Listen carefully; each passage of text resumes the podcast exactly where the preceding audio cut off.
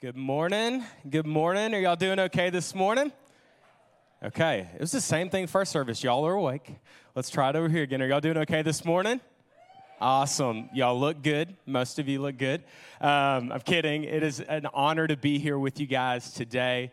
And uh, if it's okay, I want to jump straight into the word. If you've got a Bible, you can turn to John 5. It'll be on the screen behind me. We're going to be in John 5 uh, today. We'll start in verse 1. Awesome. It says, Sometime later, Jesus went up to Jerusalem for one of the Jewish festivals. Now, there is in Jerusalem near the sheep gate a pool, which in Aramaic is called Bethesda, and which it is surrounded by five covered colonnades. Here, a great number of disabled people used to lie the blind, the lame, the paralyzed. And one who had been there uh, was an invalid for 38 years. When Jesus saw him lying there and learned that he had been there in this condition for a long time, he asked him, Do you want to get well? Sir, the invalid replied, I don't have anyone to put me into the pool when the water is stirred. While I'm trying to get in, someone else goes down ahead of me. And then Jesus said to him, Get up, pick up your mat, and walk. And at once he was cured, and he picked up his mat and walked. Today, I want to talk to you. It's a very simple idea, uh, but it is, it is how to get unstuck. Uh, maybe you're in a season of uncertainty. Uh, maybe you are just needing some courage and hope this morning. My prayer is that you would receive that in Jesus' name. Uh, let, us go ahead and go to the Lord in prayer. God, I pray uh, for every person in this room as we uh, dig into your word this morning that you would speak through it. God, we love the Bible. It is, the, it is alive and it is active and it's sharp and it can show us how to live. It transforms lives. It's the only thing that doesn't need an update. And I, God, I just pray that you would speak through it today, God, that you would use somebody as broken as I am to deliver the gospel. It is the good news and it is the best news. And I just pray that we would receive it today. In Jesus' name, everybody said, Amen, amen. Well, good morning, Fayetteville. Uh, it is an honor to be here. Just so you know, Fayetteville is way cooler than Maumelle. That's where I live currently. We have a Chick fil A, a Kroger, and a Walmart, and like a ran down Sonic. So y'all have got it going. We, uh, my wife was here at first service. She's with our kiddos uh, now, and we had Wright's barbecue yesterday. And I just, I'm just telling you, that is anointed. Okay, uh, it was so good. We got ribs, and uh, it was, it was really, really good. Um, and I, I just want to honor your pastors. I love the Kimbros so much. Ashley and Jason are amazing, and the Matsuyamas and the Paxtons and all of the team that leads here. Um, but they, are very special to Kendra and I. We uh, got saved in their ministry. 10 years ago, I walked into that ministry. I actually got tricked into going to New Life Church 10 years ago. I was in college. I showed up to get a watch that they used to give away, these little watches. They were so cheesy. And I showed up and got a watch and left with Jesus. Can I get an amen? Okay.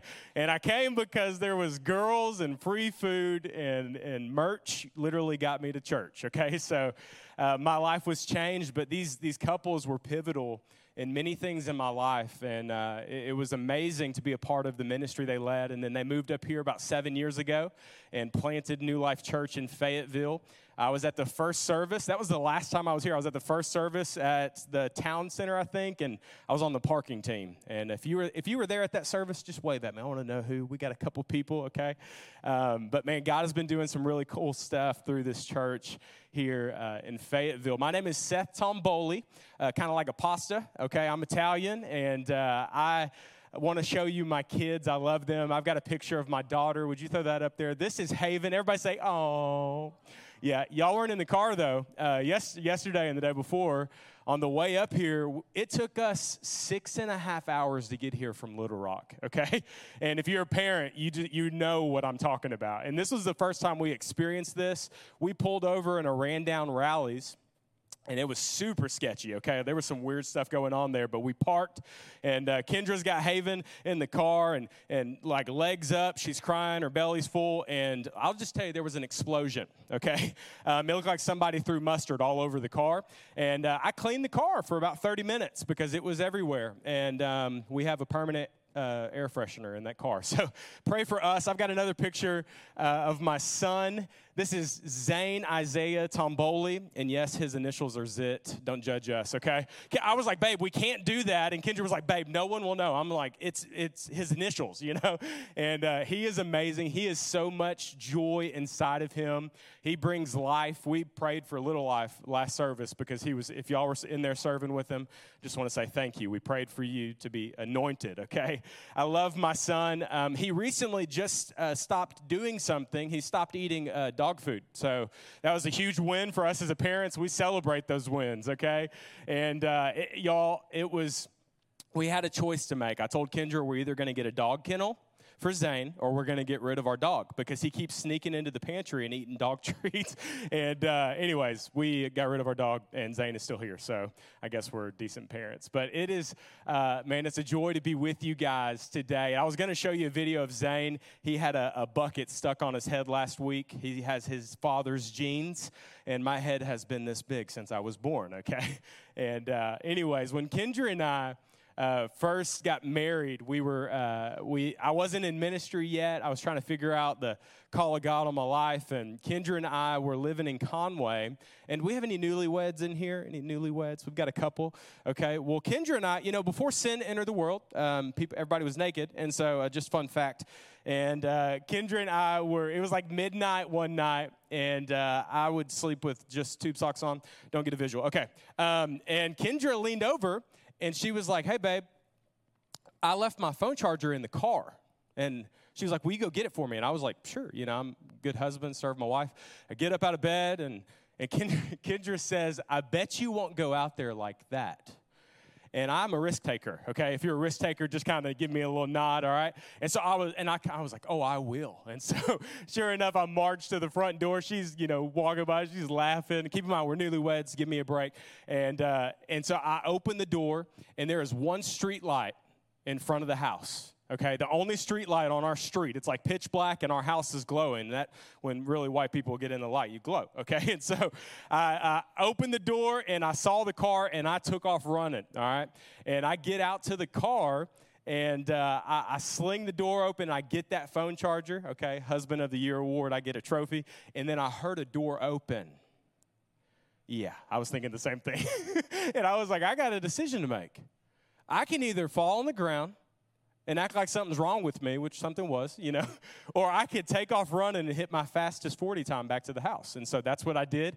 And I took off running, y'all. I've got phone charger in one hand, Kendra's in the window. She's like, I'm so proud of you. And I get to the door, I forgot there was a step.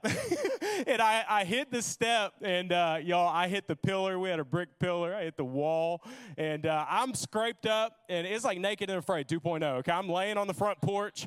It was I was in like the fetal position, and this is like one of the most vulnerable places I've ever been in in my entire life. And my wife is in the window, just y'all, she is dying laughing. She gets me inside. She's pouring peroxide on me. Anyways, I tell you that because I, I was I was stuck in a position that was very uncomfortable, and it was because of the decisions I had made previously. And I, I just want to encourage you this morning if you are stuck, if you're in a place that seems like it's hopeless, maybe you have been uncertain about what the future holds and you just seem like you can't get out of the mud of life. I just want to tell you that God has something for you today, and He wants you to get unstuck. This guy in John 5, he was stuck. For 38 years, this man was an invalid. He was waiting uh, for, for healing. He was waiting, he was sitting beside a pool waiting for the moving of water, and he had no clue that he was about to experience a move of God. This is a man without strength. He's about to encounter Jesus. He didn't even know this was Jesus. And, and this is where strength is found. He was hopeless. He's literally about to encounter the person that delivers hope to us. And so I want to give you some context on what's going on here. In, in verse 1, it says, After this, there was a feast of the Jews. And Jesus went up to Jerusalem, and now by in Jerusalem there's a sheep gate, uh, a pool, which is called in Hebrew Bethesda, having five porches. So uh, the sheep gate was where they would keep the sheep before sacrifice. They would take them down to this pool, and they would cleanse them before they would go to be sacrificed. And it's very interesting. I was looking up and doing some research about this pool. They, they actually did a dig a couple years ago and found this pool in the city. And they found the five porches, the colonnades, and, and, and you can Google it and look it up. It's really cool. So the word Beth, anytime you see Beth in the Bible, like Bethlehem, the word Beth means house, okay? And so Bethlehem is the house of bread. Bethsaida is the house of fish. And Bethesda, this is where we're talking about today, is the house of mercy. And I find it really interesting. So, the number five in the Bible, it means grace. And so they've got these porches around. It's a place of mercy and grace, but these people were laying in a position they were in misery. There was hundreds of people that would gather at these porches and wait for the moving of the water and they would be in all kinds of conditions and it says in verse 3 in these laid a great multitude of sick people the blind, the lame, the paralyzed, waiting for the moving of the water. For an angel went down at a certain time into the pool and stirred up the water. And then whoever stepped in first after the stirring of the water was made well of whatever disease they had. And it's interesting because what was going on is these people they had it was like a wise tale that if, if the water starts moving which by the way the reason it would bubble uh, many people believe that there was a spring that fed into the bottom of this pool and so the spring would release water several times through, throughout the year, and the water would begin to bubble, okay? And it was mineral water, kind of like LaCroix, I guess you could say. Any LaCroix people in here? And uh, they would literally, they would think if I get in the water, I'll be healed. And uh, Jesus shows up on the scene and kind of everything changes. And the mentality that these people had, I just want us to get a picture of this. It was kind of a first come, first serve. Like when the water starts moving, whoever can get to the water the fastest would be the one who gets healed. And I just think it's important that we understand there were probably about a thousand or two thousand people gathered at these porches at this time of the year. It was during a festival. And so there were more people around, and th- there was a lot of people there, and they were in a very hopeless situation. And I think it's important for us to know today that if you walked in this place, Maybe you're like I was, and you got tricked into coming to church today, you know, 10 years ago. Uh, maybe you're here with somebody, or maybe you just walked in and, and you're, you're waiting on a move from God. And I just want to encourage you that today, God may be waiting on a move from you. And I think that He wants us to take a step today. And so, whatever the situation is, I think that He wants us to take a step and move forward today. So, we're going to do that. It says in verse 5 one who had been there uh, was an invalid for 38 years. When Jesus saw him lying there and he learned that he had been in this condition for a long time, he asked, Do you want to get well? And, I just want to pause because I think if Jesus was present in the flesh here today, I think he would come up and grab some people by the shoulders and he would ask the same question today Do do you want to be made well? Do you want to be made whole? Do you want to be restored? Do you want healing for your family, for your marriage, or whatever area it may be for you? I think this guy, it's very interesting how he responds. He asked him, Do you want to be made well? Verse 7 says, The sick man answered him. And he said, Sir, I don't have anybody to put me into the pool when the water is stirred up. But while I'm coming down, another one steps in before me. What was this guy doing? He was making an excuse. Just kind of wave at me if you've ever made an excuse before. Okay, if you've ever been late to work, anybody, okay? It's you don't have to even practice the excuse. It just comes out, right? If you've got kids, you know you've probably heard a lot of excuses. I, think one of the ways that we get stuck in our life or maybe in our faith is we we make excuses. And that's the first point I want you to write down. You, you have to excuse your excuse. Or maybe you have multiple and you, you have excuses uh, excuses are not a new thing. Uh, from the very beginning of time in the Bible, you can go all the way back uh, when, when God showed up and asked, Adam, or asked Eve, Who caused you to sin? She said, The snake made me do it, okay? And then God asked Adam, He said, Who, Why did you eat of the fruit? And he said, The woman, made, the woman you gave me made me do it. Some of y'all still do this today, okay? And then Gideon, he's supposed to be a mighty warrior. And, and his excuse to God was, But my family is not much to speak of. Moses was supposed to lead millions of people, and his excuse was God, I'm not adequate enough. I don't know enough. People won't take me seriously. I can't speak well. Jeremiah, he, he, was, he said, God, I'm too young. And then I, I, love this one when Aaron was asked, Hey, who made this golden cow? He was like, We threw gold into the fire, and then a golden cow jumped out. It's like there's excuses all through the Bible.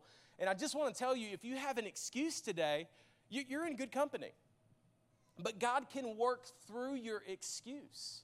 This guy, he was asked, Do you want to be made well? And he responds with an excuse. I wrote down that your excuse could be the very thing that stands between where you're currently at and where God wants you to go. For me, I, y'all, I spent a lot of time in my life wasting time. I spent a lot of time making excuses. I remember when God called me to ministry and, and I felt like I was supposed to do this whole, I was like, I, I don't know. God, I'm not smart enough. God, I've never been to Sunday school. I've been to Saturday school, you know. I spent a lot of time in Saturday school. Does that count? And I remember thinking, I don't speak well. I, I can't read well. I'm dyslexic. I, I have a hard time writing and, and reading and, and I remember I, I, would never want to write on the board in front of class, and, and I would give God my excuses. And, and to get a little bit more real with y'all, I remember in college I was addicted to pills. And, and, and I was drinking myself to sleep, and, and I had every reason why, God, you can't use someone like me. The stuff I was looking at online, I was addicted to so many things and unhealthy relationships, and I thought that my identity was what I had done. And maybe you're here this morning and the only thing you're supposed to hear is God can still work through you, even through your excuses. And I think there's something beautiful when we bring those excuses to, to Jesus and we say, God, I, I, I've got all these things, but I want you to use my life. Instead of saying yes, this guy in John 5, he told Jesus every reason why he couldn't be healed. And I think, just like I mentioned earlier, if Jesus was here, he would be asking us, he would say, Do you want to be made whole? Do you want to be made well? Do you want to be healed? Do you, do you want to be restored? Uh, maybe for you today, God is nudging you to take a step, like sharing your faith with, with a coworker. Or maybe, maybe, one, maybe you've got a coworker that like you just can't stand them, okay? Everybody's got one. I just want you to visualize the person right now. Some of y'all are smiling. You're thinking way too hard about this, okay? God wants you to love on them. And maybe you've got a, a, family member who is running from the things of God or a kid who is rebelling. Maybe God is wanting you to, to, to make a move in that. Maybe God's wanting you to attend a life group or serve at the church or, or making a move of faith. But here's the reality is that so often we don't take that step because the enemy has knocked us down. And there's something that the enemy is really good at doing. Not only does he knock us down, but how many would agree that he, he tries to keep you there? He tries to keep you on the ground and, and staying in that position. I think today is the day, as I was praying, getting ready for this, I think this is the day where people are going to step back up. You, you're going to get back up, and it brings me to my next point. Point number two you, you got to get back up. This man in the story, he didn't stay on his mat, he got back up. Maybe you're here and you are exhausted. Like things have been crazy and, and you're tired and maybe you're wore out. Maybe you're burnt out. Maybe you're, you're stressed and you're overwhelmed, and, and just the thought of doing something else just gives you anxiety. Maybe you're, you've got a decision coming up and you are very fearful about the future. I just want to tell you, God wants to breathe life into a situation that may seem hopeless for you. It's like the great theologian Chumbawamba said, uh, I get knocked down, but I get up again. You're never going to keep me down. It's not a theologian, okay? And that song actually means something completely different. We won't talk about it, but The, the world is crazy. Would y'all agree? Like, there's a lot of stuff going on around us from everything from politics all the way to uh, sports teams, okay? Uh, we won't talk about that. Maybe your situation in life is, is a little chaotic right now. I, I believe that Jesus wants there to be peace in your situation, but here's the deal everybody, look at me. God is asking some people this morning, hey, get back up. You, you, you fell down. Maybe you did the thing that you told God, I'll never do it again. I'm never going to go back to that. And, and God is saying, I love that we serve a God of second chances and third chances and fourth chances and fifth chances. And, and He's just saying, Would you just get back up? Would you give me a chance with your life? I love Jesus walks up and he tells the paralyzed man, Get up. This would be like Jesus walking in a hospital today and there's like rooms of people on uh, bed rest and they can't get out of their bed and he says hey get up just to kind of paint a picture for you. He literally walks up these people don't know who jesus is. The man who was healed didn't know who jesus was until after everything happened. And he says get up. I've seen in my short time of living for god i've seen a lot of people they, they have impossible situations but those things that seem impossible become very possible because they realize they have Jesus in their life. And so I want to ask you, and I'll say it this way when God gives you a command to do something, or when God is nudging you to do something, He will always give you the ability, the strength, the courage, the compassion, the peace, the gifts to be able to accomplish that thing. And so maybe you're here and you have every excuse of why you can't be used by God. Maybe you have every reason why you feel like you can't get back up again. I want to tell you that God wants there to be hope in a hopeless situation in your life. For me personally, there were so many times in my life where I didn't get back up because I didn't think I had the power to do so. I would sin, I would do the very thing that I told God I'll never go back to. For me right now currently it's just being easily frustrated with people. Anybody else get frustrated with people? I'm like, man, God, I'll never go back to it, but I do. But God is saying, I give you the power to get back up. And it says in the word that you were created in Christ Jesus to, to do good works, that Jesus prepared, that God prepared good things in advance for you to do. I, I realize that I have the strength that I can speak the word of God, and it says that the enemy literally has to flee. And so, if we believe this is true, God wants to use us. God wants to move in us and through us. We just have to get back up. I think about this guy and I imagine how painful and how miserable this guy must have been. He's laying there, he's watching other people get healed. He's seeing other people walk and maybe see for the first time. And this guy is looking at a future that he could never get to. He, he's, he's hopeless. He's helpless. And I just imagine being so close. I want you to get this picture. I think some people, I know for me, I went to church my first few times this way. And I would be like, yeah, that's great, but they don't really understand what's going on in my life. Uh, that's oh, okay, okay. I get what you're saying, Seth. But but I don't really know how to get up. Like I don't know how to take a step. I don't know how to make a move uh, of faith. Everyone has a next step. I just want to ask you this morning, very boldly, like, are you going to take it? Everybody's step looks different, but we all have that step. Maybe if you're here this morning and you're not a believer, I just want to tell you that we love you and we are so excited that you're here. This is a great place to be, even if you don't believe in Jesus Christ yet. I remember right before I got saved, I was at a private school playing baseball, and I would make fun of Christians. I would ridicule the church. I had every reason why God couldn't use somebody like me, and then God set me free. If you're not a believer in this room, I just want, want you to know a great next step is to put faith in Jesus. It's the best decision you'll ever make. If you're a believer in this room, maybe your next step is to not pray that God would do something and to use somebody else, but you to pray, God, you can use me.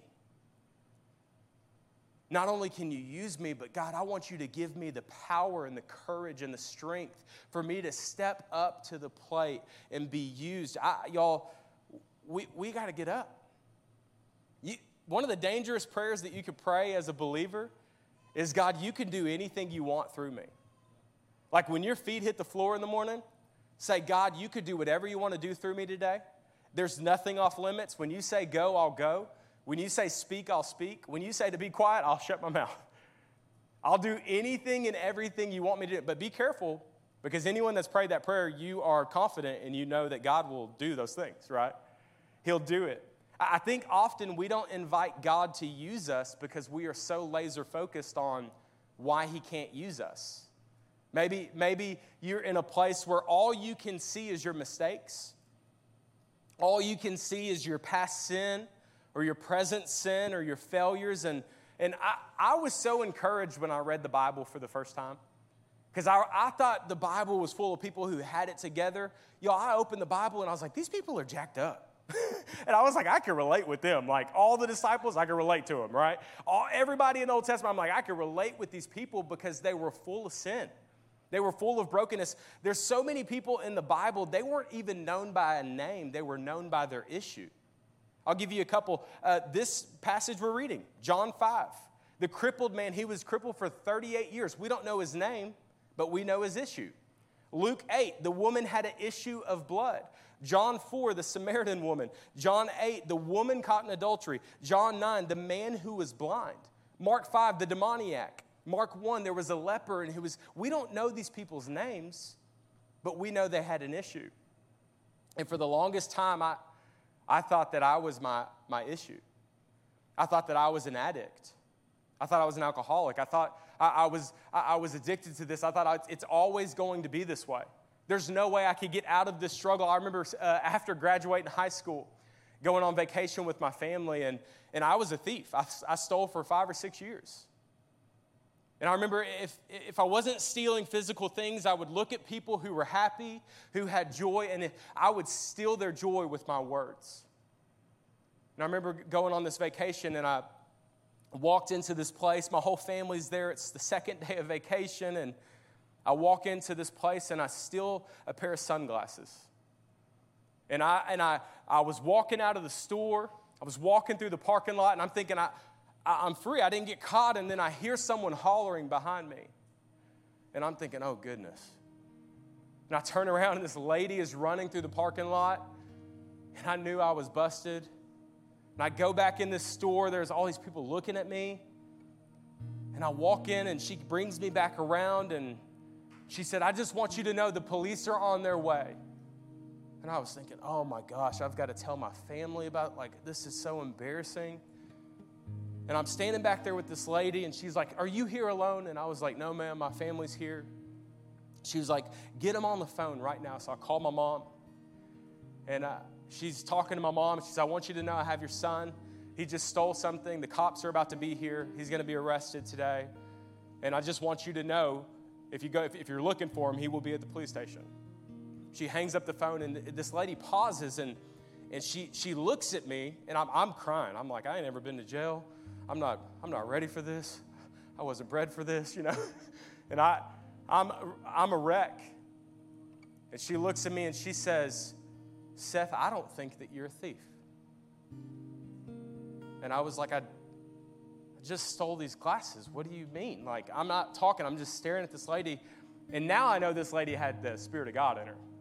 She says, I don't think that you're a thief. And I think that today is going to be the day that you walk out of this place and you go and you sin no more. You're never going to take another thing in your life. Give me your word. I could hear the police sirens.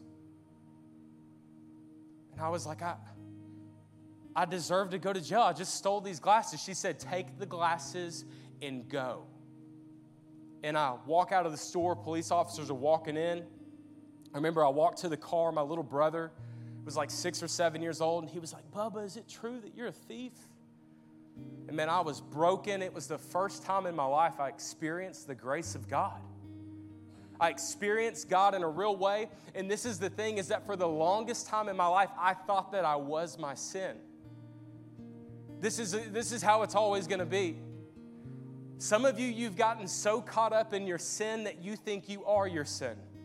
But, but the gospel says that Jesus came he took on flesh. He lived amongst imperfect people that his Father sent him to die and become sin. And he took it. For some of you, maybe for the first time This is a day that you realize you are not what you have done. You are not what you've seen. You are not what people have said about you. You are a child of the King. He created you in Christ Jesus to do good things for the kingdom of God. That He knows every detail about your life. That He breathed purpose and passion and identity into you from the first day that you were born. And I just think that this morning He wants to wake some people up. He says, I'm, I haven't given up on you. If you're in here and you have every reason, every excuse, every reason why you can't get up, every reason why you can't excuse your excuse, I love this next part. He says, Take up your mat and go. This is beautiful. It says in verse 8 Jesus said to him, Rise, take up your mat and walk. This was impossible. This man can't walk. And it says, immediately the man was made well. He took up his mat and he walked. Jesus tells him later in the story, there were some real religious people watching this happen. All this happened on the Sabbath, by the way. And it was the law, it was verbal laws of the land that you couldn't, you couldn't even pick up your, your mat on the Sabbath. Like if you go to, to this town today, if you go to this place and you take an elevator, you can't, you can't take an elevator to go to another floor because they believe it's work to press a button, but they tell you to walk up the stairs. It doesn't make any sense. Like, it's religion. It's religion. These people are saying, Jesus, you can't do this. They tell the man, You can't carry your mat on the Sabbath. He says, I don't know what you're saying, but the man that healed me told me to take up my mat, to get up, and to walk. And then Jesus tells this man, Go and sin no more. Y'all, listen, I, this is a beautiful picture of the gospel. There's a reason he didn't leave his mat. Please don't miss this. There's a reason the man was healed. He gets up for the first time in his life. He's like, This is what it's like to walk. And then he says, Pick up your mat and go. Why did he pick up his mat? Because that mat was the very thing that has carried him his whole life. And now he's carrying it. Let me tell you something beautiful about being a believer is that you were broken and you're still jacked up, just like me, okay? But when God gets involved in your life, He heals you, He sets you free of some things. You get to carry that as a story of what God has done. Have y'all ever met somebody who gets set free and they don't ever talk about their mess ups and mistakes? We don't like being around people like that. I don't. That's called religion. Uh, the Bible says that we've all fallen short.